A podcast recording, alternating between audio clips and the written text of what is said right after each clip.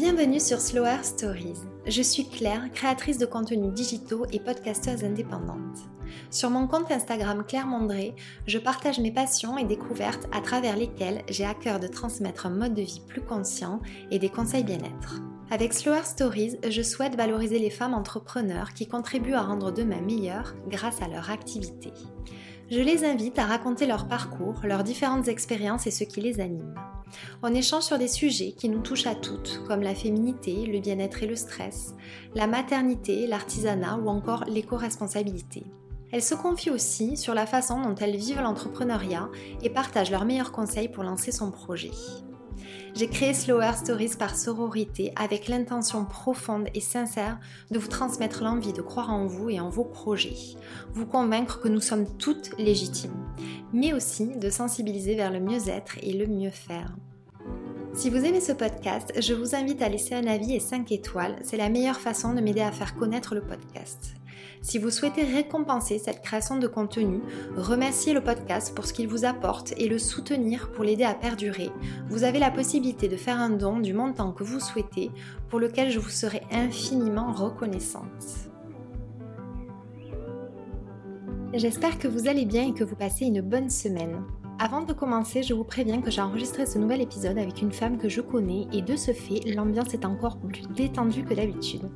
Aujourd'hui, j'ai le plaisir de vous partager ma conversation avec Hélène Périmond, multi-entrepreneur passionnée.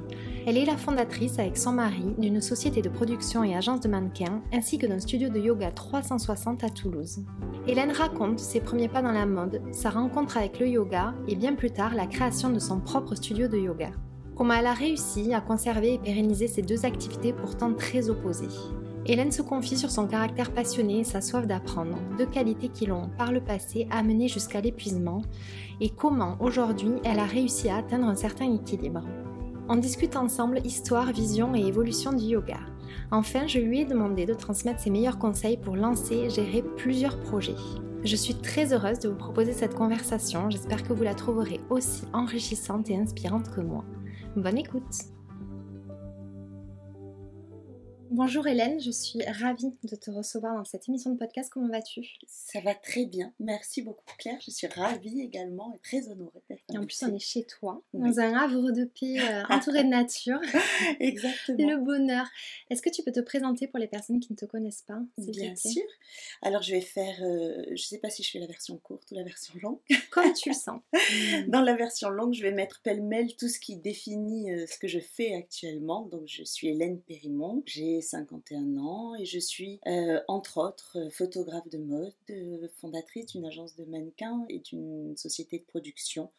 Je suis également athlète en monopalme et professeur de yoga. Je suis cofondatrice d'un studio de yoga et d'un centre de bien-être un peu holistique. Voilà. Des journées bien chargées. oui, des journées très chargées. Je crois, j'en ai l'impression. Et est-ce que tu peux euh, m'en dire euh, un petit peu plus sur euh, le parcours qui t'a amené à faire tout ce que tu fais aujourd'hui? Oui, absolument. Si je devais le définir par un mot, ça serait peut-être passion. Je ne fais que des métiers passion. J'ai vraiment eu beaucoup de chance. C'est du travail aussi, attention. Ah oui, c'est le travail, mais j'ai eu la chance d'avoir et d'avoir toujours plein de, centres d'intérêt différents et donc plus jeune, c'était la mode. Donc j'ai vraiment commencé dans la mode. D'abord, j'ai été bouqueuse à Paris pendant des années dans une très grosse agence internationale. Et puis, je suis tombée amoureuse de Toulouse et j'ai bien vu que je pouvais recréer, euh, continuer un petit peu dans la mode. Donc j'ai créé mon agence de mannequins. Et puis j'ai été rejointe par euh, mon mari actuel, Stéphane, avec lequel on a créé la société production. Il était lui déjà euh, réalisateur et donc on est passé tous les deux et à la photo. Donc c'est là que la, tournure a pris photographe de mhm. mode parce que j'avais plein de clients qui me demandaient de réaliser les campagnes pour eux. Et donc je suis passée à la direction artistique et à la photographie, mais en conservant toujours l'agence de mannequins et la boîte de production. D'accord. Donc voilà. Ah, c'était costaud. Exactement, costaud. On va dire que tous les 5 ou 10 ans, il y a de, de, nouvelles choses qui se mettent en place, des nouveaux challenges. Et puis une fois que tout ça s'était bien installé, peut-être l'ennui, l'envie, la curiosité encore de faire d'autres choses. Par, euh, ben, on en parlera plus tard, par plein de chemins différents, le, Mm. yoga s'est présenté à moi. Et puis, euh, je suis tombée en amour aussi pour euh, cette pratique, pour cette philosophie de vie qui correspondait bien à voilà, tout ce qu'on faisait, euh, même en dehors de ça, et, à mon sport qui était la monopalme. C'était très similaire, il y avait de, de grandes similitudes. Et du coup, euh, je me suis formée en tant que professeur de yoga. Et puis quand j'ai vu les clés, la magie euh, qu'on pouvait trouver à travers le yoga comme euh, outil de bien-être et de joie, alors on a décidé de monter un centre de yoga. Mais sans rien abandonner des autres activités, oui, évidemment. le challenge. Donc, euh, c'est très difficile à chaque fois qu'on me pose la question, c'est à savoir si je préfère m'amputer d'un bras ou d'une jambe. Je n'en ai aucune idée. J'aime tout. Ok, et hum, est-ce que tu peux m'expliquer tes premiers pas dans la mode? En fait, ça a commencé, donc j'étais passionnée de mode, je viens du, du sud-est, Mhm. euh, et euh, j'ai eu la chance de grandir euh, auprès d'une maman bien, bien solide et bien ancrée, donc euh, voilà, qui, qui nous a donné plein de, plein de bonnes choses avec ma sœur. Et donc, je rêvais de mode, et j'ai tombé sur un magazine qui parlait, un mannequin connu, qui venait aussi également du sud-est, un mannequin homme, et qui parlait du métier fantastique de sa bouqueuse, donc celle qui lui avait permis de devenir mannequin. Et sans savoir ce que ça voulait dire, c'est resté gravé. Je devais avoir 13-14 ans, c'est resté gravé ce mot, et je ne Mm. savais même pas ce que c'était comme métier. Et puis quelques années plus tard, euh, par besoin de respirer un air plus grand, j'ai décidé de déménager à Paris, d'aller me frotter à la capitale. et puis là-bas, par contre, euh, même si j'aimais beaucoup euh, tout ce qui se passait dans la capitale, euh, la nature et tout ça me manquait. Et je me suis dit, pour rester sur Paris, il faut vraiment que je fasse quelque chose qui me passionne. Et donc m'est revenu ce mot. C'est le, le mot bouqueuse m'est revenu. J'ai pris l'annuaire, parce qu'à l'époque c'était l'annuaire. L'annuaire. je l'ai connu aussi. mais- Voilà. J'ai pris l'annuaire et j'ai appelé toutes les agences de mannequins sur Paris en disant bonjour, je veux être bouqueuse. Ah Donc ouais. l'innocence et l'audace de la voilà Ah ouais, de, la jeunesse. C'est un petit milieu très fermé, c'est comme le milieu du cinéma, etc. C'est vraiment un petit milieu, il n'y a pas de formation spécifique, c'est un milieu très fermé. Et donc euh, j'ai eu la chance de tomber dans une agence avec une directrice qui, avait, qui était très... euh, avec le, le sang chaud, elle était argentine, et à l'instant même où j'appelais, elle venait de virer son assistante. Et donc elle m'a dit... Le timing, ça. Exactement. Et elle m'a dit, tu sautes dans le métro et tu arrives. Et donc j'ai sauté dans le métro, je suis arrivée. On a discuté, on s'est reconnus entre méditerranéennes, euh, enfin pas méditerranéennes, l'Argentine, mais quand même voilà ce, ce Oui, chant, oui. euh, ce, ce son chaud. Et donc j'ai commencé à travailler avec elle et j'y suis restée pendant huit ans. Et j'ai eu la chance de voyager à l'international pour aller chercher des mannequins à. New York, à Milan, voilà partout. Le premier Donc, essai a été le bon. Le premier essai a été le bon et puis qui a fait que mes premiers pas et que je suis toujours restée, c'est que peut-être cet ancrage déjà très fort, Mm. euh, voilà, je savais c'était de la passion mais en même temps du travail et du coup je me suis jamais perdue ni dans les folles Oui. soirées parisiennes ni dans cette ambiance, voilà, j'étais là pour euh, travailler, je m'amusais, je me régalais mais en même temps j'ai toujours été euh, sérieuse et rigoureuse. Donc, euh, C'est certainement la- les personnes avec qui tu travaillais qui étaient comme ça, Absolument. en tout cas, parce que ça aurait pu vraiment tout aurait pu être très différent. Peut-être, euh, exactement. C'est génial. Exactement. Peut-être, mais j'ai toujours gardé aussi cette, cet œil euh, observateur, peut-être comme un pas de recul justement, à savoir ce qui était bon ou pas bon. Et j'aurais jamais dépassé la limite Oui, oui. euh, quand ça allait trop loin, parce que ça arrive bien sûr dans ce métier. J'ai déjà eu la chance de travailler chez les hommes et pas chez les femmes. Il y avait moins de dérives. Ouais. Enfin, déjà, il n'y a Mm. pas ces problèmes au niveau alimentaire, ces problèmes de poids, etc. Ça n'existait pas chez les Mm. hommes. Donc il y avait déjà ça, moins aussi de, de toutes ces dérives qu'on peut imaginer au niveau euh, euh, sexuel, les abus. Ouais. Euh, voilà, sur les hommes, c'est quand même moins fréquent que sur les femmes. Donc jamais eu vent de, de maltraitance ou de, de, photographes ou d'autres personnes qui étaient allées trop loin avec les mannequins. Le milieu des hommes était quand même un milieu plus protégé que le milieu féminin. Mais ça m'a pas empêché d'évoluer dans les deux et du coup d'être voilà, de le vivre bien sans être euh, Ok. sans toutes les dérives qui peuvent aller avec. C'est génial. Et du coup, après cette expérience de 8 ans en tant que bookeuse chez cette personne-là, Oui. tu as une autre expérience sur Paris ou c'est là que tu es descendue Non, dans le sud? non, c'est là. Dans cette agence, euh, j'ai rencontré, il y avait un mannequin qui était toulousain. Et donc, euh, pour un week-end, j'étais venue visiter Toulouse, je l'avais accompagné et je suis tombée amoureuse de- Mm. du sud-ouest. Et c'était le bon compromis compromis entre ben, le sud-est, où j'avais pas forcément envie de retourner, et Paris, qui était trop grand et trop Eh perdu. Ce rapport entre la nature, la proximité la montagne, de la mer, et en même temps une ville où il se passe plein de Mm. choses. Je comprends tout à Donc, fait. euh, Comment réussis-tu à du coup concilier ces deux métiers qui sont quand même très différents, même si j'ai bien compris que tu as réussi à conserver ces valeurs-là et euh, grâce à cette expérience professionnelle, en tout cas, euh, faire le métier, euh, voilà, selon ta vision à toi et, et tes valeurs. Comment Mm. ça s'est passé quand tu es redescendu dans le sud? Comment tu as pu continuer à faire ton métier? Et à laisser rentrer le, le yoga dans ta vie? Alors le, le yoga est arrivé quand même plus tard dans ma vie, c'est-à-dire que j'ai créé euh, l'agence de mannequins et la société de production, ça fait 23 ans que je les ai créés. D'accord, ok. Voilà, je suis arrivée à, à Toulouse en 98, je crois. Donc j'ai, euh, je me suis rendu compte rapidement qu'il y avait des choses à faire ici et que ça manquait de hum, professionnalisme et j'ai apporté avec moi tout un agenda, tout un panel de clients, euh, voilà. Et, euh, et j'avais le savoir-faire, donc euh, très rapidement, j'ai- je me suis dit, bon, bah, il faut remonter. Donc j'ai j'étais jeune, j'ai monté Anakina, j'avais 26 ans, je Ah crois. ouais, c'est hyper. euh, ben, c'est très audacieux et c'est quand même. euh, c'est pas dans les mœurs à ce moment-là Non. d'entreprendre si jeune. Que, D'entreprendre si- déjà, maintenant, c'est surprenant, je trouve, et ça, ça se fait de plus en plus, mais ça reste quand même impressionnant. Complètement. alors, à, à- à cette époque-là, Bien ouais. sûr, c'était et puis en plus dans un milieu totalement méconnu ici.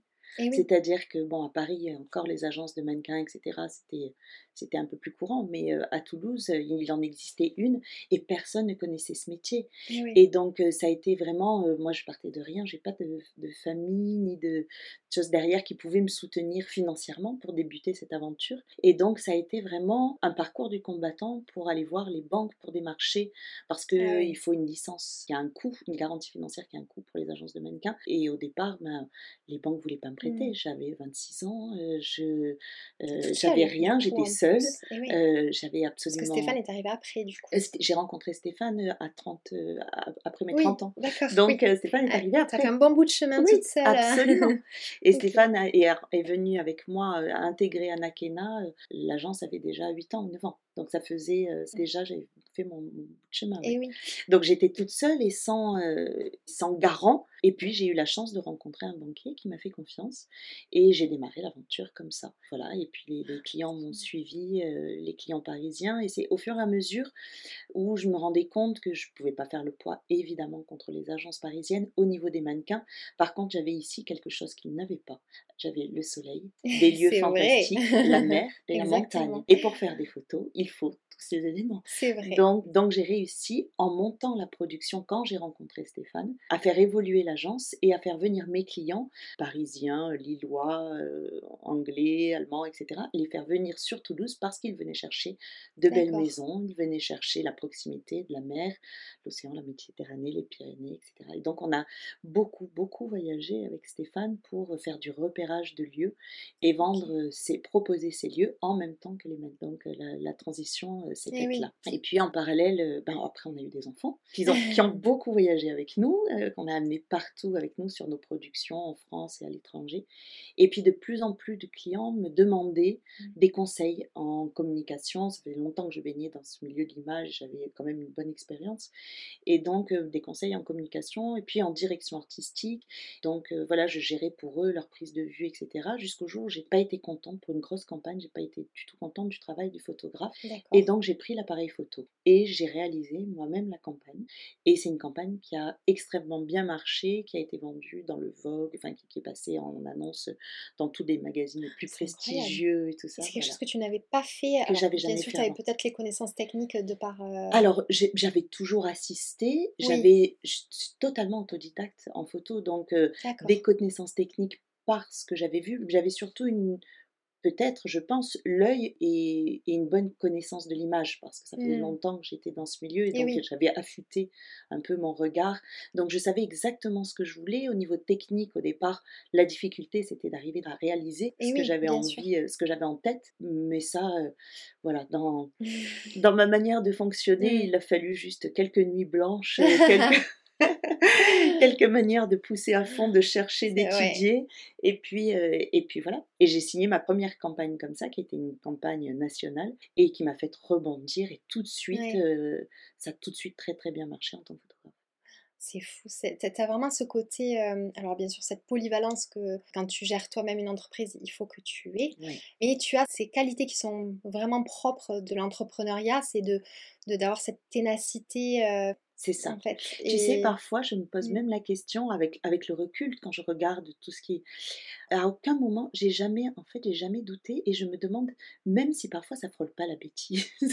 Non, Comme de. Ouais. l'insouciance. Oui, oui. Tu vois, c'est, Ouais. c'est- ça n'est pas possible, ça n'est pas possible autrement. Et oui. Donc, Ouais, euh, ça ne m'effleure Mm. même pas que ce soit impossible. Donc, euh, Ah, C'est une très grande qualité. c'est une qualité qui peut être. C'est, marrant Oui, ça peut faire peur. ça peut faire peur et puis ça peut être un défaut parce qu'on peut aller jusqu'à l'épuisement. Et oui. Vraiment. Ah oui, ça, et partir un peu dans Mm. tous les sens et aller jusqu'à l'épuisement. Donc le plus difficile pour moi, c'est Ouais. d'arriver à, à recadrer, mais je ne peux Ouais. pas lâcher tant Mm. que tant que j'ai pas l'impression de maîtriser toujours cette, cette impression de, d'imposture et donc de devoir connaître et maîtriser par cœur, d'aller jusqu'au bout du Mm. sujet. Mais une fois que je suis arrivée au bout de ce sujet, alors c'est comme si l'ennui s'installait et qu'il me fallait un autre Eh oui, c'est ça. Et les couches s'accumulent. Et les couches s'accumulent. Mais les journées ne font que, C'est ça, ça de- commence à 28. devenir ouais, difficile. c'est ça. Du coup, tu as vraiment ce, bah, le, le fait que tu sois passionné comme ça par euh, beaucoup de choses, euh, un profil de slasher qui, pareil, était euh, quand même peu commun pour l'époque. Absolument. Comment ça a été reçu? Par ton entourage, euh, même dans ton milieu professionnel, parce que euh, il y a eu ce, ce moment où tu es devenu professeur de yoga, où tu vas d'ailleurs en, en parler euh, un peu plus. Oui. Mais voilà, on peut se poser la question de qu'est-ce qui est important pour elle, où elle se situe et Bien mm, sûr. Alors c'est vrai que c'était pas dans- au niveau au niveau professionnel, ça a été très jalousé, très très ça dérangeait énormément. ouais, À cette époque-là, en plus, maintenant ça devient plus commun, mais à cette époque-là, ça dérangeait énormément et ça faisait certainement peur aussi parce que derrière, j'arrivais avec des bagages assez solides, déjà dans le mm, monde de l'image et puis dans euh, l'agence de mannequins et la production. Et du coup, quand je suis passée photographe, euh, quand j'ai commencé, j'ai eu énormément de, de malveillance, on va dire, autour de moi et de personnes qui critiquaient et qui essayaient de dénigrer en disant qu'on ne peut pas être spécialiste de tout. Et ça, c'est vraiment pour moi quelque chose d'assez complexe euh, à définir. C'est comme toujours cette fracture quand on dit, par exemple, que quand on est sportif, on ne peut pas être un intellectuel. oui, Quand on est ci, on ne peut pas ouais, être ça. Et, euh, et c'est vraiment quelque chose qui m'a jamais, euh, qui m'a jamais effleuré. Si on peut avoir plein d'attirance, de curiosité dans des domaines et la volonté d'apprendre et de se former dans des domaines différents. Après, il faut savoir aussi s'entourer. Euh, évidemment que toute, toute cette évolution, elle s'est pas faite toute seule. Au fur et à mesure, il y a des personnes qui ont rejoint mon équipe et qui sont Mm, venues me soulager de certaines tâches pour me permettre, moi, d'étudier, d'approfondir et de me lancer dans autre chose. Donc, euh, c'est jamais une histoire euh, seule. C'est aussi une histoire de construction, de rencontres et de, de personnes avec qui on partage ça, avec Stéphane, tu vois, sur le côté production, et puis avec mes équipes euh, qui sont fidèles depuis très longtemps et qui connaissent mon mode de fonctionnement et qui viennent me structurer et m'aider, m'accompagner dans ça pour me permettre de continuer à délirer complètement. C'est génial, je trouve. En tout cas, tu le fais très bien. Est-ce que tu peux, justement, on y vient, me partager ton histoire, euh, ta rencontre avec le yoga? Alors, c'est arrivé de plein, euh, on va dire, plein de chemins différents. Le premier, c'est donc que je faisais de la monopalme, j'ai nagé pendant, pendant longtemps en monopalme, comme les sirènes, tu vois. Et oui, ouais. Petite, j'étais folle amoureuse de l'homme de l'Atlantide et je voulais nager comme lui. Ah, génial. Et donc j'ai toujours rêvé de nager comme un dauphin. Et puis j'ai commencé très tard parce que j'ai commencé à 32 ans et j'ai eu la chance de rencontrer un, entraîneur fantastique et puis de rencontrer un sport qui était fait pour moi, qui depuis toujours m'appelait depuis enfant. Et donc il y a de grandes similitudes avec le yoga parce qu'il y a euh, cette gestion de la respiration et du souffle qui est extrêmement importante. On est sans cesse en dette d'oxygène, donc on est obligé d'être hyper concentré, d'être totalement sur la, la gestion de son stress pour pouvoir nager. Euh, on est dans un état méditatif quand on nage beaucoup en apnée, qu'on nage beaucoup sous l'eau. D'un coup, il n'y a plus rien qui se passe autour. On Eh est oui. vraiment dans cet état d'auto-observation, d'auto-transformation, d'auto-compréhension qu'on retrouve également dans le yoga. Oui, c'est vrai. Donc c'est Ouais. vraiment extrêmement similaire. Et donc je nageais déjà depuis un moment, j'ai nagé en compétition, euh, voilà. Et pour améliorer ma pratique de monopalme, alors je- il m'a semblé très intéressant de venir étudier un peu le yoga. Et je m'y suis mise toute seule, de manière euh, vraiment pareil autodidacte. J'ai acheté des livres, j'ai étudié les respirations, j'ai étudié... À euh, la Hélène. j'ai étudié euh, le yoga et le premier livre que j'ai acheté, c'est assez marrant, c'était un livre de, sur Shivananda. J'avais absolument, comme quand on commence le yoga, aucune idée de tous les différents courants, de, de toutes les différentes pratiques, de la philosophie du yoga, etc. Et oui. Donc j'ai attrapé le livre qui me parlait le plus, qui me semblait le plus clair, et c'était celui-là. Et c'est marrant, on y reviendra, mais après ma formation, c'est pareil. J'ai pioché une formation au hasard et je suis tombée sur Shivananda. Et je suis arrivée sans savoir que c'était la formation de mon livre. Et quand j'ai ouvert, quand on est arrivé là-bas et qu'ils ont distribué les manuels, ils ont distribué le livre que Ah, j'avais depuis des années à mon mais C'est chevet. incroyable. Donc c'est quand même, Ah ouais, quand même assez, euh, assez Ouais. incroyable. Et donc j'ai commencé le yoga par ce chemin-là, mais voilà, toujours de manière un peu dilettante. Ça partait, ça revenait, euh, ça m'aidait pour la gestion du stress, du souffle, de la, ma pratique de monopalme. C'était présent, mais c'était pas majeur. On va dire. Oui. Et puis, euh, ben, la vie fait que parfois on rencontre des, des murs, des moments plus difficiles, voilà. Et on a eu un, un épisode un peu plus compliqué avec notre fille période de quand notre fille avait une dizaine d'années et donc euh, ça a été une période très difficile à gérer et là euh, je me suis rendu compte qu'il fallait que j'aille que le, le yoga me faisait énormément de bien Mm. et que j'avais besoin d'aller chercher des réponses et de plonger un peu Et plus oui. profondément C'est Euh, souvent comme ça, alors aujourd'hui peut-être un peu moins, mais c'est souvent comme ça qu'on arrive au yoga. Absolument, absolument. Et donc c'est là que j'ai décidé d'aller plonger, vraiment de m'immerger dans le yoga et de faire cette formation. Et je suis partie dans un ashram pendant, euh, pendant cinq semaines, faire ma première formation, mes premiers 300 heures de yoga Shivananda. D'accord. Donc, euh, Et, et c'était même pas dans le but d'enseigner, c'est d'approfondir et d'aller chercher. euh, Exactement. Au départ, ouais. c'était pas du tout dans le but d'enseigner, c'était vraiment dans le but de venir étudier, de Mm. comprendre et d'avoir une vision bien plus globale, pas uniquement la pratique des asanas, parce que très vite on se rend compte, on y rentre souvent par le corps, et Oui. très vite on se rend compte qu'il se passe autre chose sur ce, ce petit carré, ce tapis, et que cet espace euh, permet de plonger un peu plus profondément euh, en nous. oui.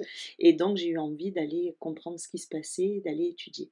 Et cette première formation était très bien, mais très limitée dans les réponses qu'elle m'apportait. Parce que c'était un enseignement qu'on dit traditionnel et j'ai très vite touché les limites des réponses qui étaient données à plusieurs niveaux, euh, et au niveau philosophique et au niveau euh, postural et anatomique. Enfin bon, voilà. Donc je me suis rendu compte, c'était quand même très formateur de ce qui m'allait et de ce qui ne m'allait oui, pas, ce qui ne me convenait pas, ce qui m'a permis après d'aller chercher par ailleurs d'autres formations complémentaires pour venir trouver euh, toutes les, chemins que j'avais envie d'emprunter. Je vais le dire vulgairement, mais euh, je trouve que c'est un peu, tu sais, on peut le rapprocher un peu comme quand on était en cours.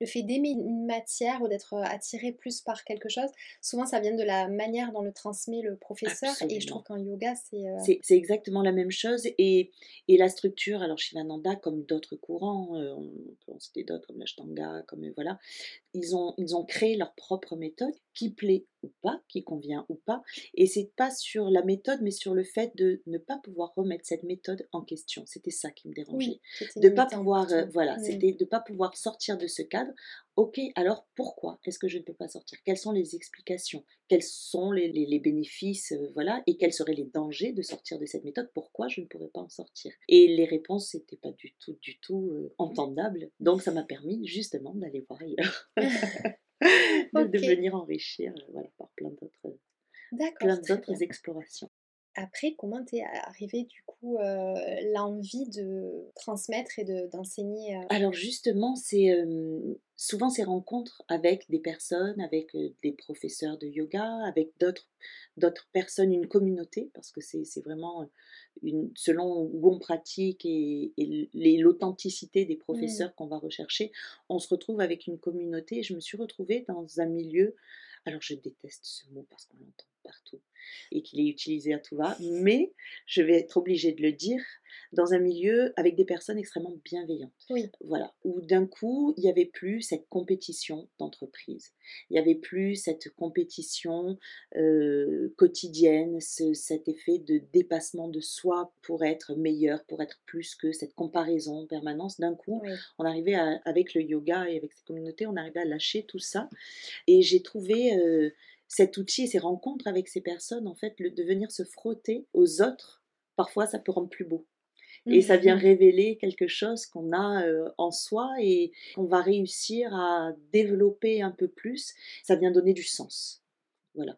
Parfois, euh, on court après la vie, on court après le quotidien, on court après plein de choses. Et si on se pose, on se dit, mais voilà, quel est le sens de tout ça? Et dans le yoga, on arrive à se poser et à se poser ces questions. Exactement. Et, euh, mmh. et du coup, à venir chercher et donner du sens. Et ce qui m'a poussé, avec Stéphane, ce qui nous a poussé à venir monter, ce, c'est de se rendre compte que d'un coup, ça ouvrait un champ des possibles énorme.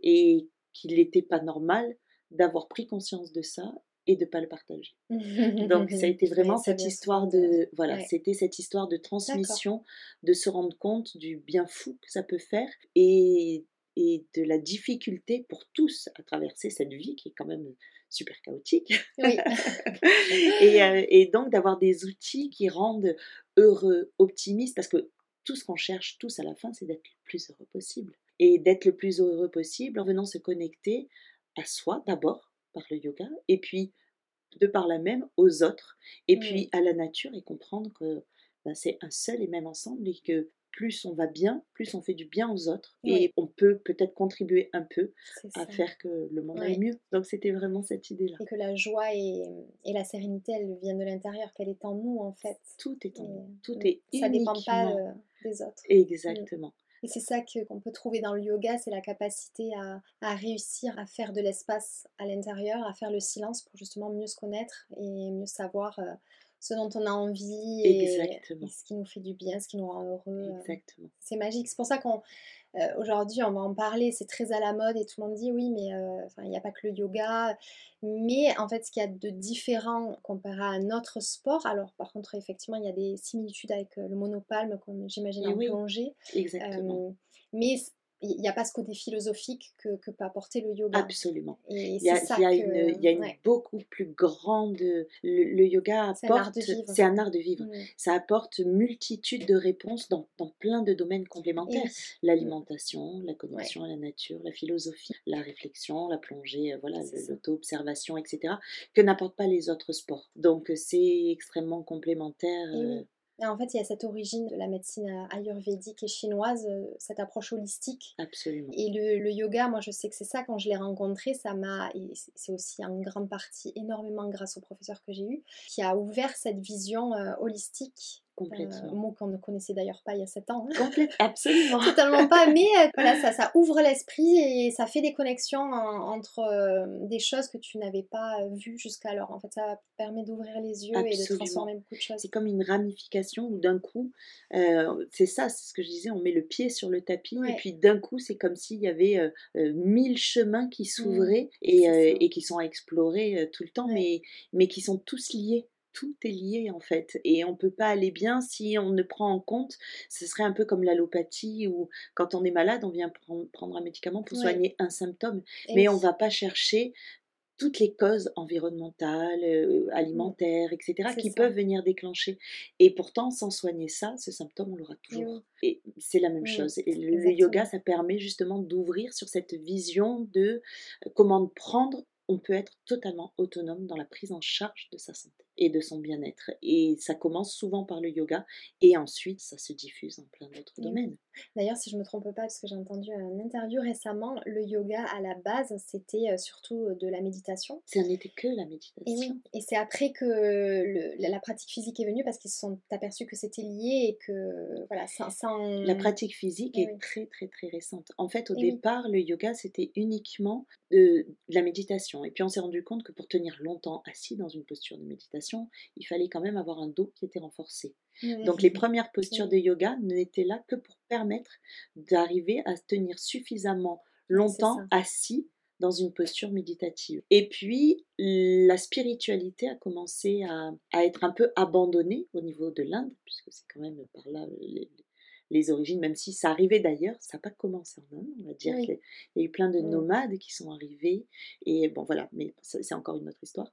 mais, euh, et donc, comme la spiritualité commençait à s'échapper, ils se sont dit que pour rattraper les gens, il fallait les ramener à quelque chose qui leur parlait et qu'ils connaissaient. Et donc, ils sont venus rattrapés par une pratique physique. Parce que cette pratique physique, mais c'est très récent, elle a permis l'export de l'Inde vers les États-Unis, vers le Canada, vers l'Occident.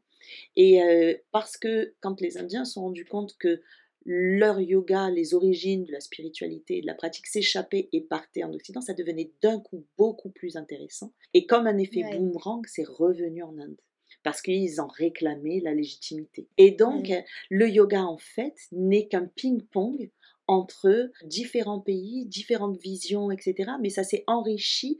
Euh, on ne peut pas parler d'un yoga original. Oui, on parle de textes philosophiques, euh, etc. Mais après...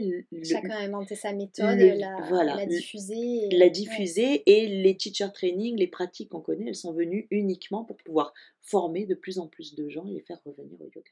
Donc, euh, Écoute, ça m'offre une belle transition parce qu'en parlant d'histoire du yoga, il a énormément évolué ces dernières années. Moi, ça fait 7 ans, mais euh, j'ai déjà vu une évolution en 7 ans qui est quand même importante. Ah Donc, j'imagine même pas toi. Il y a de plus en plus de professeurs de yoga, euh, différentes pratiques, des pratiques hybrides et autant de, de manières différentes d'enseigner. Quelle est ta vision de ces changements, en fait, de cette évolution?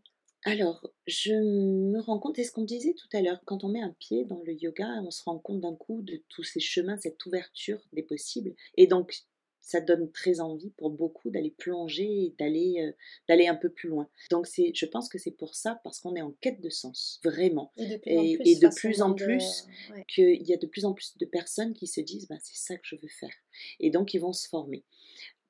Ça, c'est quelque chose de très bien je trouve fabuleux que ça se diffuse de plus en plus et qu'il y ait de plus en plus de personnes qui étudient et qui aillent se former, etc. La seule difficulté, enfin, le seul problème que j'ai un peu avec ça, c'est que très souvent, ça reste, on sort d'un 200 heures en se disant, bah ça y est, j'ai compris et j'enseigne. Et il y en a qui d'ailleurs pratiquaient vraiment pas avant. Pas avant. Pas avant, et, exactement. Et donc là, je trouve que ce sont vraiment des dérives parce que ça a besoin d'être intégré ça a besoin de consistance, de matière, d'études. Et ça, ça se fait pas sur un 200 heures. Ça prend beaucoup, beaucoup, beaucoup plus de temps que ça. Et donc, de diffuser, de donner des cours, euh, qui est plein de nouveaux professeurs, c'est fantastique parce qu'en plus, ça donne plein de styles différents et ces styles hybrides, tant mieux si ça parle. Chacun va rechercher des, des, pratiques, le yoga, et ce qu'on a envie qu'il soit pour soi-même. Donc pour certains, ça va être des pratiques physiques engagées, pour d'autres, ça va être des pratiques plus méditatives, des pratiques, on va rechercher plus de, douceur, plus de... Voilà. Donc c'est très bien qu'il y ait plein de pratiques qui s'ouvrent. la seule chose, c'est il faut, ça c'est un message vraiment pour les professeurs, il faut venir donner de la matière et de la substance à vos cours, que ce ne soit pas dénué derrière de spiritualité parce que c'est un mode de vie. Il y a derrière un discours et on n'est pas obligé d'avoir un parcours euh, religieux, d'avoir un parcours, on peut être totalement, mais c'est lié à une spiritualité. C'est lié à, à l'anatomie aussi. Donc quand même faire des études un peu plus poussées en anatomie pour permettre de la sécurité sans, sans être alarmiste parce que on peut faire plein de choses avec notre corps, il faut arrêter d'avoir peur de tout. Mais il y a quand même des choses qu'on doit connaître et qu'on doit comprendre, des limites. Donc après avoir fait sa première formation, il faut continuer à aller se former en anatomie, en philosophie, etc. pour ensuite l'intégrer et peut-être revenir le transmettre à sa manière. Mmh. Mais arriver à le digérer, lui donner de la consistance et de la matière. C'est comme euh, si après le bac, euh, on se disait, ben, je suis professeur de philosophie. Non, il y, a, il y a, encore un long chemin à faire avant ça. Et donc, euh, voilà, de la même manière, j'encourage juste à ce que ce soit un peu plus, c'est pas plus réglementé, parce que chacun peut aller chercher de la manière, euh, ce dont il a envie, là où eh il a envie, mais euh, c'est juste de venir donner plus de consistance, de matière, de continuer à aller se frotter aux autres, à aller se frotter à d'autres enseignements, à d'autres professeurs, d'ouvrir sa vision et de venir l'enrichir sans cesse, sans cesse, sans cesse. Un apprentissage éternel. Ce que tu as dit est intéressant, c'est que tout le monde aujourd'hui est en capacité de trouver ce qu'il recherche dans le yoga, puisqu'il y a différentes euh, manières d'enseigner. Et c'est vrai que je trouve que hum, il y a quand même, avec cette mode du yoga, j'aime pas le mot mode parce que je n'y vois quand même que du positif, mais j'ai quand même fait pas mal de cours avant de vous trouver à Toulouse, parce que j'avais vraiment un studio formidable à Perpignan. Eh j'ai fait des cours où euh, il y avait qu'une transmission, euh, je n'aurais pas le mot, tu sais, mais c'était que dans le corps en fait. comme, on, oui, comme euh, on donnerait un cours de sport. Euh, je me suis dit, mais c'est pas du yoga ça, tu sais, parce que moi, c'est pas ce que je venais chercher en fait. Bien sûr. Parce que en plus, j'ai jamais été sportive, donc je, veux dire, si j'avais dû faire un sport et me mettre à fond dedans, je l'aurais fait.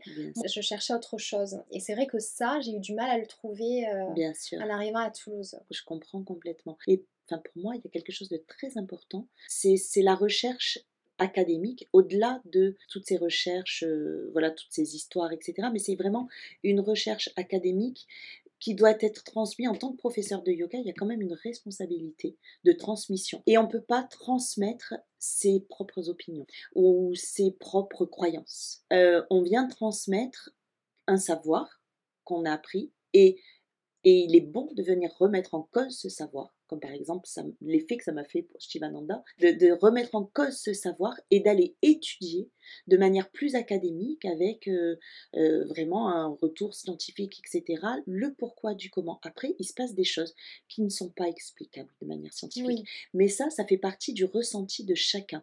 Et il faut laisser chaque élève aller explorer son propre ressenti sans venir le guider par celui du professeur. Donc, euh, dans la transmission du yoga, il y a quand même une responsabilité assez importante qui est ne pas transmettre n'importe quoi.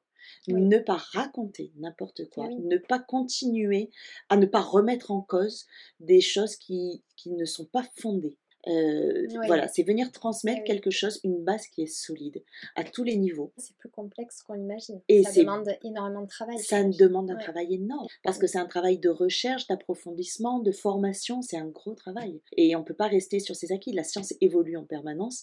Donc, évidemment, les pratiques aussi. Ce qu'on faisait il y a quelques années, on sait maintenant que c'est une ineptie et qu'on ne peut pas faire ça eh au niveau anatomique, au niveau respiratoire, au niveau. Ça évolue.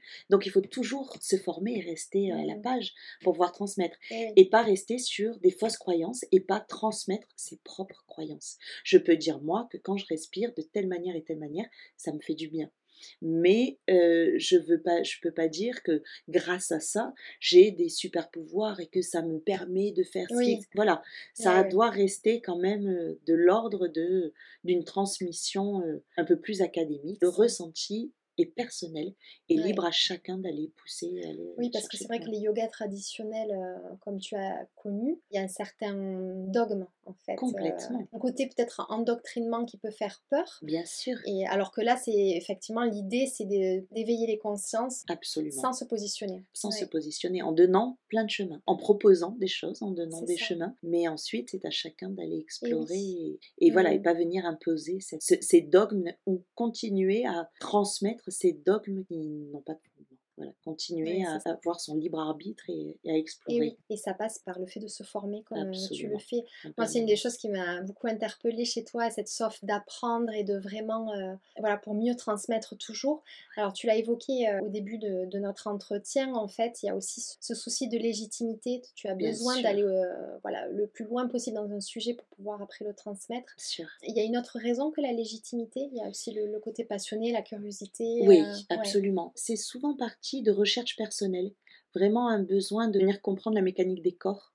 Pourquoi on est comme ça? Qu'est-ce qui se passe dans notre corps? Par exemple, enfin là, quand je parle de yoga, hein, je ne parle pas dans les autres domaines, à chaque fois ça a été d'autres raisons, mais si je parle de yoga, si je parle de respiration ou si je parle d'alimentation, par exemple, de nutrition, de détox, etc., c'est qu'est-ce qui se passe dans notre corps? Venir un peu démonter cette, cette mécanique, comprendre ce qui, ce qui passe pour pouvoir le maîtriser et s'en libérer justement mmh. pour euh, voilà et donc la, question c'était euh, qu'est-ce qui me pousse la curiosité de toujours mmh. vouloir savoir et comprendre ce qui se passe réellement pour pouvoir après s'en libérer et ressentir, parce que ça c'est pas tout de, de, lire et de comprendre, mais une fois qu'on a compris, venir ressentir et percevoir ces changements et pouvoir le mettre en application. Eh Toujours dans cette quête d'être mieux, meilleur. Pas meilleur dans la performance, meilleur dans, dans ce qu'on est, dans ce qu'on fait, dans euh, ce qu'on transmet. Voilà, de toujours arriver euh, essayer de transmettre quelque chose de juste et de correct. Voilà. Et puis ce, problème de légitimité, tu as raison, c'est aussi comme dans tout, tout a été fait en, autodidacte. Ça. Et, et ça, ça, demande mmh. encore plus d'efforts pour, pour venir se rassurer soi-même et rassurer les autres. Parce qu'on est souvent confronté au regard des autres et parfois on se rend compte que l'expérience, l'étude et le ressenti est, est bien plus lourd que simplement un savoir euh, oh théorique. mais, mais pour beaucoup de personnes, il faut encore le prouver. Donc il y a toujours cette, euh, ce dysfonctionnement entre les deux et euh, on est OK avec ça. Mais en même temps, bon, alors je vais aller valider mon diplôme de nutritionniste, je vais aller valider mon diplôme de, mmh. pour donner un peu de, de, poids et de corps parce que c'est ce qu'on nous demande encore, comme à l'école, comme partout. On veut des diplômes. Et oui, encore maintenant.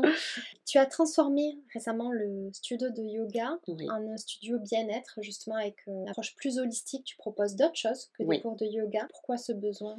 Justement, ben voilà, tout ce qu'on a évoqué auparavant. oui. c'est ça, on en revient toujours. C'est qu'une fois qu'on a mis. Alors, la nutrition, pour moi, c'était déjà une passion depuis de nombreuses années, parce que c'est ce qui m'a permis, euh, il y a une quinzaine d'années euh, environ, d'éviter une opération. Pour faire court, je faisais des sinusites chroniques des sinusites en permanence depuis enfant. Et j'étais 15 jours par mois sous anti-inflammatoires, cortisone, etc. Et puis jusqu'à en arriver à avoir le sinus, un sinus totalement obstrué et où après avoir passé un IRM, on proposait l'opération. Il n'y avait pas d'autre solution. Et donc j'ai posé la question au médecin à cette époque-là de savoir s'il y avait une autre solution alternative et ça l'a fait bien sourire. Euh, il m'a dit bah, Vous avez qu'à essayer l'acupuncture avec un petit sourire en coin. Je lui ai dit Bah ouais, exactement, je vais essayer ça. et donc, je lui ai dit Vous me laissez trois mois avant l'opération Ok. Et là, j'ai attrapé mon premier livre, qui était ma référence à l'époque, qui s'appelle Clean, sur la transformation de l'alimentation, tout ce qui est euh, inflammatoire, et en fonction de son propre terrain. Donc, moi, c'était la sphère ORL, euh, ce que ça venait provoquer, et donc mmh. une accumulation de mucus qui venait obstruer les sinus, etc. Et j'ai changé radicalement d'alimentation à ce moment-là, pendant ces trois mois, pour tenter de ne pas me faire opérer. Eh et, après ces trois mois-là, je me suis rendu compte, je suis retournée passer mon IRM, et là, le médecin m'a demandé ce que j'avais fait, parce que je n'avais plus rien. Et donc, euh, j'ai souri en lui disant que j'avais fait l'acupuncture. Évidemment. Évidemment.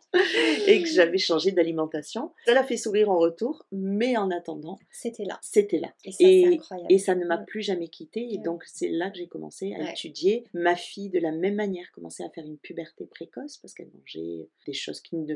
Enfin, voilà, où j'étais pas encore alarmée euh, sur tout ça. Et elle commençait à faire une puberté précoce à 8 ans et demi, 9 ans. Et donc, c'était la même période. J'ai changé totalement son alimentation aussi, et tout est revenu dans l'ordre. Donc depuis, je suis tellement mmh. convaincue voilà, que j'ai continué. Et donc pour moi, le yoga, déjà dans la tradition yogique, l'alimentation une part extrêmement importante, mmh. à plein niveau déjà, ce qu'on met dans son corps, et puis ce principe aussi qui est lié à l'extérieur, la non-violence envers les animaux, l'écologie par rapport au territoire, etc., qu'on utilise pour l'élevage, enfin bon, tout ça. Donc tout est vraiment intimement lié. Tout s'est déroulé comme ça aussi. Pareil, on en revient toujours à l'éveil des consciences. Exact. Et, donc, et donc ça me semblait, le yoga, ça a été un premier pas dans l'ouverture de la transmission, mais je me suis dit que les gens qui viennent pratiquer deux heures ou trois heures par semaine, ça leur fait déjà du bien, mais il y a tellement d'autres points à améliorer et donc, ça s'est ouvert à d'autres choses comme les consultations en nutrition, le coaching pour la gestion du stress et la respiration. On s'est équipé d'un sauna japonais parce que c'est une des méthodes qu'il faut Très intrigant ce sauna. C'est de l'infrathérapie, en plus avec des pierres à l'intérieur. Donc, ça vient associer différentes thérapies. Mais surtout, c'est un excellent objet de détoxination parce que ça vient transpirer énormément. Et après une séance de sauna japonais, par exemple, alors il y a multitude de vertus, mais pour moi la plus intéressante, c'est vraiment la détoxination, la relaxation. Toutes les personnes qui ont fait une séance la nuit suivante dorment comme des eh bébés. Donc il y a vraiment ça. Donc pour la gestion du stress, le côté an- anti-inflammatoire, donc détoxination qui est principale, et Ouais. sur les métaux lourds. Euh, pour les personnes qui cherchent ça aussi, il peut y avoir de l'amincissement parce que 30 minutes de sauna, c'est équivalent en termes de calories à une heure et demie à deux heures de footing. Donc c'est quand même, ouais, C'est c'est incroyable. 600 D'accord. calories brûlées par la chaleur. Parce que C'est de la chaleur interne, ouais, d'accord. ouais. Donc ça a vraiment des vertus assez incroyables. Donc c'était pour moi très complémentaire dans ce qu'on peut mettre en place de manière assez facile euh, parce qu'il ne faut pas non plus que ça devienne une dictature du bien-être. Bien. Il ouais. faut quand même rester dans l'optique de je fais ça pour me faire du bien, mais si je passe mon temps à être obsédé que par ça, du coup ça va me faire du mal. Et donc sur les bases de l'épigénétique, on sait maintenant avec la science, les neurosciences, que les cinq piliers qu'on a donc notre capital ADN, dans lequel on peut déclencher euh, notre héritage, Ouais. euh, voilà les maladies dont on hérite de nos parents et de, de notre famille, ça ça représente 15%. Alors qu'on- 85 On, fait croire que on ça nous fait croire que, que plus ça n'est que ça. Et il y a 85% où on se disait, bon, ben, c'est l'ADN poubelle, celui-là, on ne sait pas à quoi il sert. Il y a 15% qui est codé et c'est cet héritage, et 85% on ne savait pas. Mais en fait, ces 85%, c'est l'épigénétique, c'est la modulation de l'expression de nos gènes qu'on peut venir transformer avec cinq piliers principaux. Le mouvement, le yoga, pour, pour nous, ou d'autres sports, mais Bien sûr. dans notre centre, ça va être le mouvement, ça va être le yoga. La gestion du stress, donc ça en passe par la respiration, par le yin yoga, par des, des Mm. yogas plus doux et méditatifs, etc. L'alimentation, et donc ça en Évidemment. passe par évidemment une bonne alimentation, mais aussi savoir mettre son corps au repos et se détoxifier. Le sauna japonais rentre dans, dans cette partie-là. Ça passe par la communauté, faire partie d'un groupe où on se sente bien. Donc la communauté d'un studio de yoga Mm. avec Eh les oui. personnes qui sont là, qui se rendent compte, qui se rencontrent et qui se rendent compte Eh oui. aussi de toutes les possibilités, etc. Et le plaisir qu'on peut avoir dans sa vie au quotidien, euh, dans son travail, à Mm. l'extérieur. Mais si déjà les quatre autres piliers sont mis en place, bah forcément on se sent mieux dans Eh sa oui. vie et on a plus une source de plaisir. Donc c'était le but de venir chercher euh, ça, euh, exactement, ouais. venir euh, apporter ce- cette transformation, cette prise en charge de notre santé par Ouais. ces cinq piliers. Et euh, voilà oui, parce que pourquoi ça, ça, s'est ça transformé. fait tout son sens. Quand tu pratiques, euh, au bout d'un moment, tu as envie d'accompagner les personnes qui pratiquent chez toi plus loin, en fait. Absolument. Pour avoir une, approche un peu aussi 360. que Ah. Au lieu d'aller chercher euh, voilà, à droite, à gauche ce dont ils ont besoin, c'est quand même super de pouvoir avoir accès à ça. Donc, Exactement. euh, et le principe, c'est que ça reste très joyeux, et dans le yoga, et dans l'alimentation, etc. C'est pas une dictature, il reste quelque chose de, une transmission joyeuse et heureuse. Exactement. T'as jamais eu envie d'ailleurs de... Parce que ça prend énormément de... Ça va prendre de plus en plus de place. Tu t'es déjà demandé euh, laisser tomber ton travail de photographe pour te consacrer pleinement au studio? Oui, bien évidemment. Ça revient très fréquemment Eh ouais. sur le tapis en période de suractivité. C'est-à-dire que quand tout arrive Mm. en même temps, là je me dis mais ça va, ça va plus être possible Eh oui. longtemps. Ça va pas être possible longtemps. euh. Donc euh, je me pose fréquemment cette question. Mais pour l'instant, c'est ce que je te disais, j'ai la chance ou la malchance de faire que des métiers passion. Et c'est un déchirement de me dire que je vais être obligée Eh de oui, couper de faire un de, de faire, sacrifice. de faire un sacrifice. Mm. Alors, le sacrifice, je pense que je n'arrêterai jamais la photo parce que c'est un moyen d'expression artistique dont et- tu as besoin. dont j'ai besoin. Et que c'est de la créativité. La créativité, on la retrouve dans tout. Moi, oui. dans la cuisine, je cuisine énormément, Mm. donc, et j'adore la créativité qu'on met dans la cuisine. C'est un grand moment de créativité. Et on peut le mettre dans tout, dans sa pratique de yoga, on peut le mettre dans dans le fait de jardiner, dans le fait de- d'arranger, décorer sa maison, peu importe, on le peut le mettre dans tout. Mais vraiment, cet outil, la photo, c'est quand même un grand outil Mm, eh oui. d'expression artistique. Donc la photo, l'arrêter, j'ai du mal avec ça, mais peut-être que les autres activités, c'est-à-dire mes autres entreprises, oui, Ouais. celles-ci, à un moment donné, elles vont être mises en stand-by ou Pour faire une- puisses, euh, une ouais, passation, une transition, Ouais. ou revendre, ou je sais pas, mais en tout cas, effectivement, je me dirige plus vers euh, cette voie-là. D'accord, ok. Oui, parce qu'au bout d'un moment, c'est vrai que tu as envie aussi. euh, je, je pense que c'est loin. difficile ouais, d'être à, à 200% euh, sur toutes tes Com- activités. Et, Complètement. et c'est ça, tu as envie d'aller plus loin dans certains, euh, certaines activités et c'est à ses limites. Complètement. Ça a des limites de, ouais. voilà, de, rien que de Eh temps, oui. de temps et d'investissement. La chance que j'ai avec la photo, c'est que c'est un peu saisonnier. C'est par période, c'est pas tout le temps. oui. Donc ça Ouais. me laisse de grandes périodes Oui. dans lesquelles je peux venir me plonger euh, Je au, au studio dans le. tenir, euh, Exactement. Sinon, ça serait pas possible. Sinon, ça serait pas possible. Par contre, ce qui est tout le temps euh, là, c'est vraiment la gestion des deux autres entreprises, l'agence mannequin oui. et la boîte de prod. Mais j'ai quand même des équipes solides qui me soutiennent bien. Donc, euh, pour l'instant, c'est encore Ouais. viable, mais, euh, mais ça sera une transition. Je comprends. Qu'est-ce que tu as appris depuis toutes ces années justement à entreprendre? Différentes activités euh, Elles t'apportent euh, chacune des choses différentes. Tu l'as évoqué. Là, comme ça, que tu as appris qui t'a marqué particulièrement Alors, pendant très longtemps, je ne me suis pas posée pour me poser cette question. Pendant très longtemps, parce que j'étais vraiment beaucoup plus dans l'action que dans la réflexion. Et je dirais que c'est vraiment le yoga qui m'a permis, qui m'a oui. appris à venir poser, à réfléchir, à prendre un pas de côté, à observer et à ce que je faisais de manière automatique et intuitive, mais à venir un peu ordonner les priorités, venir remettre de l'ordre dans les priorités pour pas m'épuiser dans tous les sens. Parce que ça, c'est quand même quelque chose dont Ouais, je suis absolument spécialiste. Challenge Ah ouais, là, je me doute. Voilà, donc je dirais que c'est plus le yoga qui m'a apporté.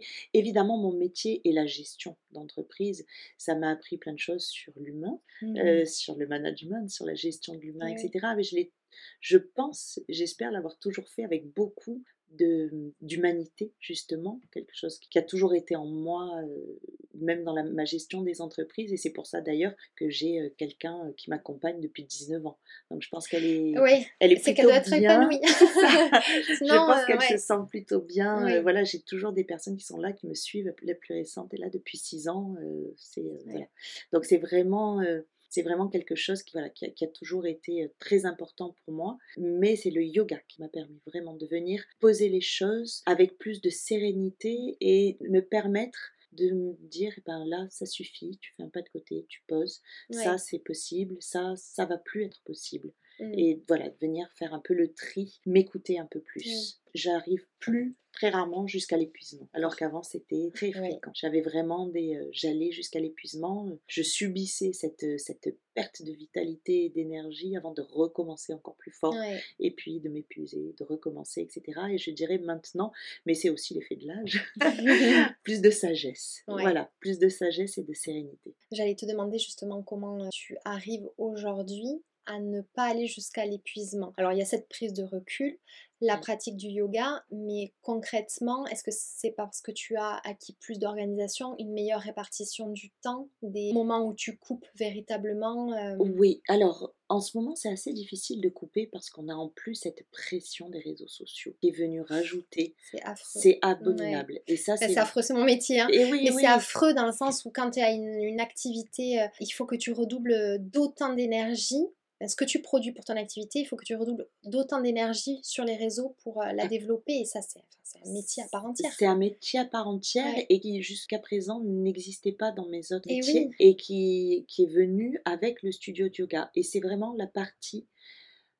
Alors, il y a une partie que j'aime beaucoup, la partie créative, parce que j'aime mettre en image, j'aime créer du contenu, etc. Ça, ça me plaît. Mais par contre, venir gérer les réseaux, les rythmes, les algorithmes, la compréhension de tout ça, pour Ouais. essayer d'avoir sa visibilité, cette injonction de devoir poster, etc. Ouais, c'est ça, c'est très difficile. très Mm. très très difficile pour moi. Donc euh, pour en revenir à comment j'arrive à gérer, en ce moment c'est un peu compliqué et je pense que je vais prendre du recul justement par rapport à ces réseaux. Je viens d'embaucher quelqu'un. Euh, Félicitations. voilà. Euh, je viens d'embaucher quelqu'un, donc voilà, j'apprends à gérer pour essayer de déléguer toutes Ouais. les parties qui sont vraiment trop chronophages pour moi.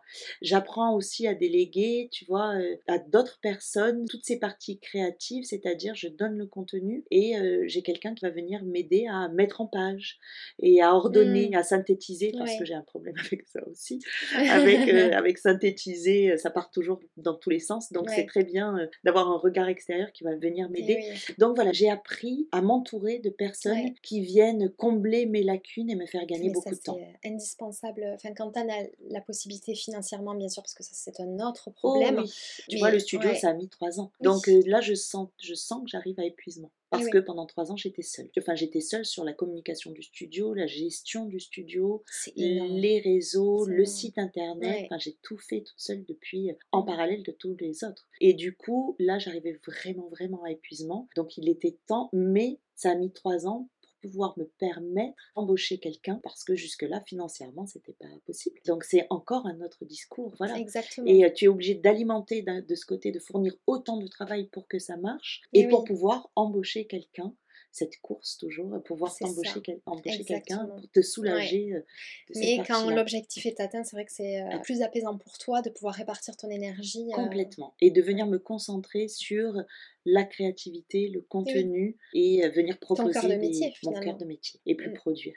Qu'est-ce qui est le plus gratifiant pour toi? C'est de voir le résultat sur les personnes que j'accompagne en yoga, en nutrition, et, de voir la transformation, de voir d'un coup leur, leur prise de conscience, leur ouverture sur d'autres choses et puis surtout un retour à, à, la sérénité, parfois à la joie, à la santé, à la vitalité. Ah c'est énorme. C'est vraiment le. Là, tu te dis que tu as fait ben, rien que pour ça, aux autres. ça efface tout le reste.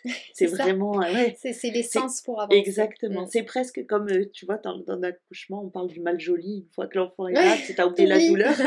et ben, c'est exactement la même chose. C'est euh, quand tu vois. C'est vrai que des fois, tu sais, quand on a terminé le cours, euh, je ressens sur mon visage euh, qu'il est plus apaisé, qu'on a presque un sourire, tu sais. Et je me dis, mais en fait, le professeur, il voit ça. C'est ça qu'il voit. Ce relâchement et cet apaisement, euh, cet état de relaxation qu'on a à la fin. Qui, tu planes un peu, hein, parfois, tu, tu sors, tu c'est pour ça qu'après, tu oublies, 40 000 trucs au studio.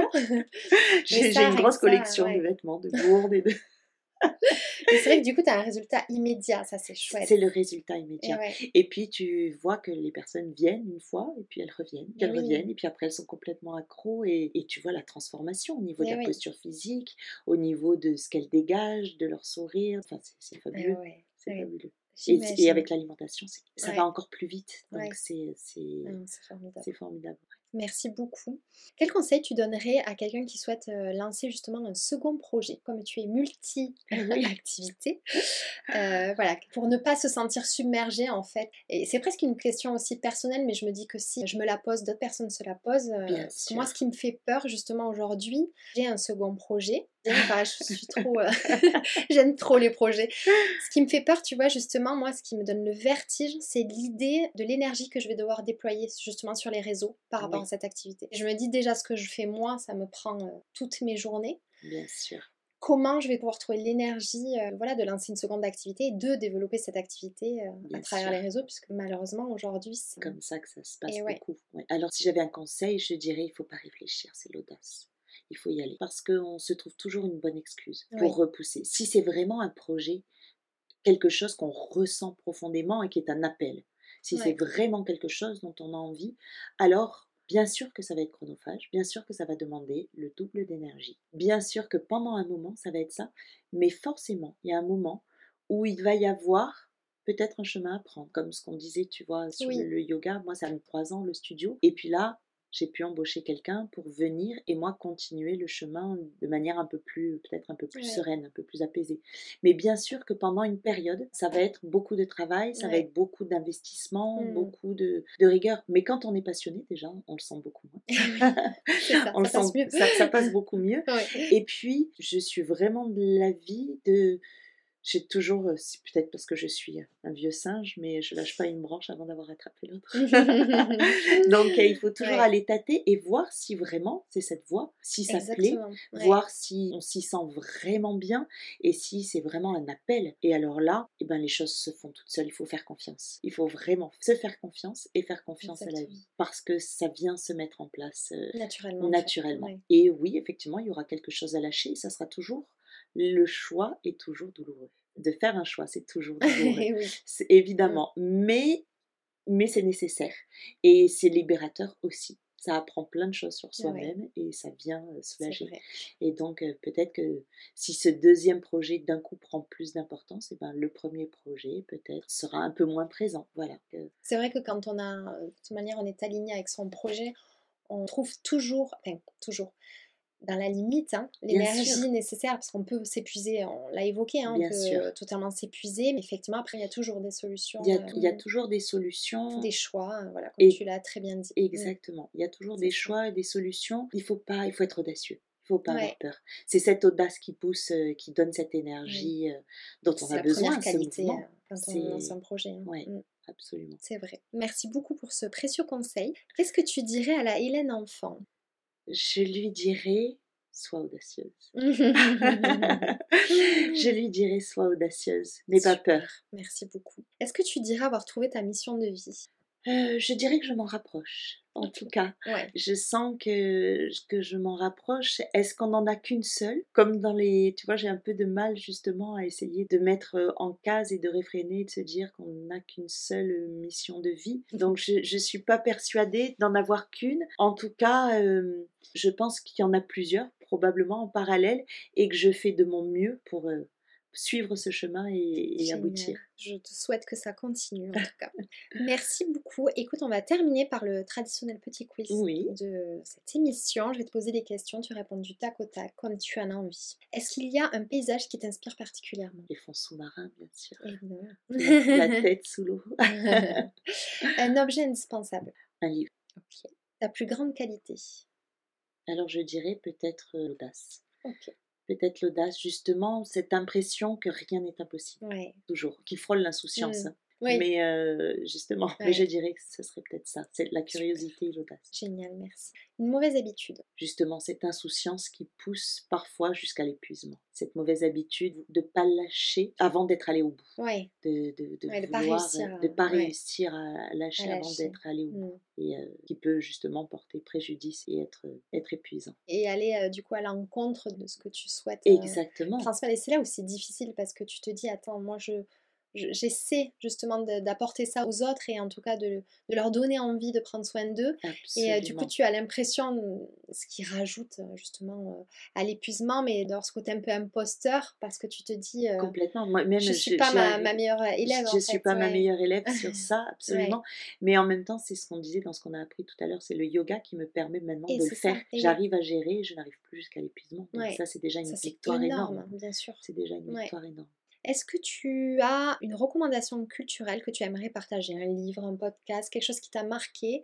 Alors là, je suis en train de lire un livre passionnant sur la respiration, justement, et qui est la source de notre ah, santé. c'est un sujet qui me fascine. Euh, et donc, il s'appelle Respirer. Il va falloir que je te trouve l'auteur parce que de mémoire, je, le noterai. je te, voilà, je te le donnerai, mais c'est passionnant. Ouais, j'en ai un, c'est peut-être le même d'ailleurs, donc tu me diras l'auteur, euh, je ne l'ai pas encore lu, mais euh, il est sur ma table de chevet. Euh. Incroyable, c'est un livre incroyable et donc en étudiant le yoga en parallèle, j'ai fait beaucoup d'approfondissements et d'études sur la respiration, etc. Et ce livre-là, c'est un condensé de toutes les preuves scientifiques et de toutes les méthodes et de tout ce qu'apporte la respiration. Si on devait retenir un seul et unique objet de santé, ça. serait la respiration. Et c'est fou, ce livre est passionnant. Super, merci beaucoup. Un rituel bien-être que tu aimerais partager? Je dirais qu'à chaque fois que je me sens fatiguée, ma propre ressource, c'est d'aller me faire masser c'est vraiment le massage. C'est ce mmh. qui vient vraiment me, me faire relâcher et me rebooster. C'est le massage et la marche. Merci beaucoup.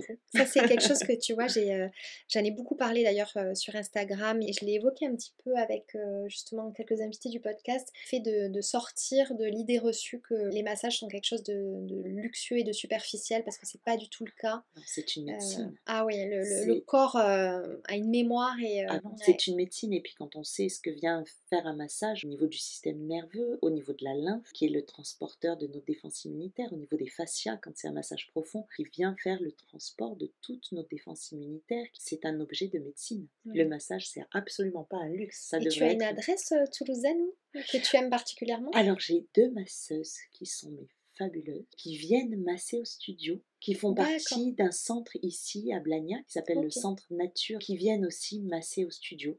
Ce sont mes, mes deux masseuses euh, chouchous parce qu'elles sont fantastiques. D'accord, merci beaucoup. Ta plus grande victoire Elle est à venir, j'espère. Mmh. Ça serait la transmission de tous ces savoirs à mes enfants pour qu'ils ah, soient heureux dans leur vie. Donc, mmh. elle, elle, est à venir. Euh, ça serait vraiment ma plus grande victoire, qu'ils arrivent à mettre toutes ces choses en pratique pour être heureux et traverser la vie euh, avec bonheur. Merci beaucoup pour ce partage. Est-ce que tu as un mantra qui t'accompagne au quotidien? Depuis toute jeune, je dirais, je me suis toujours répété, on est ce que l'on fait c'est une phrase qui est toujours revenue. Mmh. Alors maintenant, voilà, on parle de mantra, mais c'était un peu toujours mon on est ce que l'on fait et je trouve que ça résume vraiment bien. Si on, si on passe son énergie à essayer d'être meilleur, alors on devient meilleur. Les actions qu'on met en place, comme avec le studio, comme avec la, mettre l'action au centre, pas uniquement par la pensée, mais mettre l'action au centre pour devenir quelqu'un de mieux et de meilleur. On est vraiment ce que l'on fait. Ça rejoint un peu ce mantra de Gandhi, euh, parce que je vais réussir à le remettre dans l'ordre. Euh, d'abord, tes pensées deviennent des mots, et puis tes mots deviennent des actions, et tes actions deviennent ce que tu es. Et c'est vraiment ça. Voilà. Je ne vais pas bien dit ni dans l'ordre, il faudra rechercher. mais, voilà le message.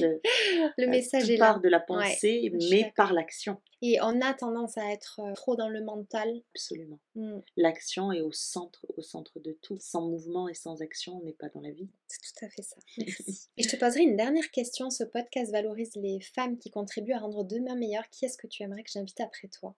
Alors, je suis passionnée de philosophie et j'adore écouter euh, parler. Euh, bah Marie-Robert. Marie-Robert.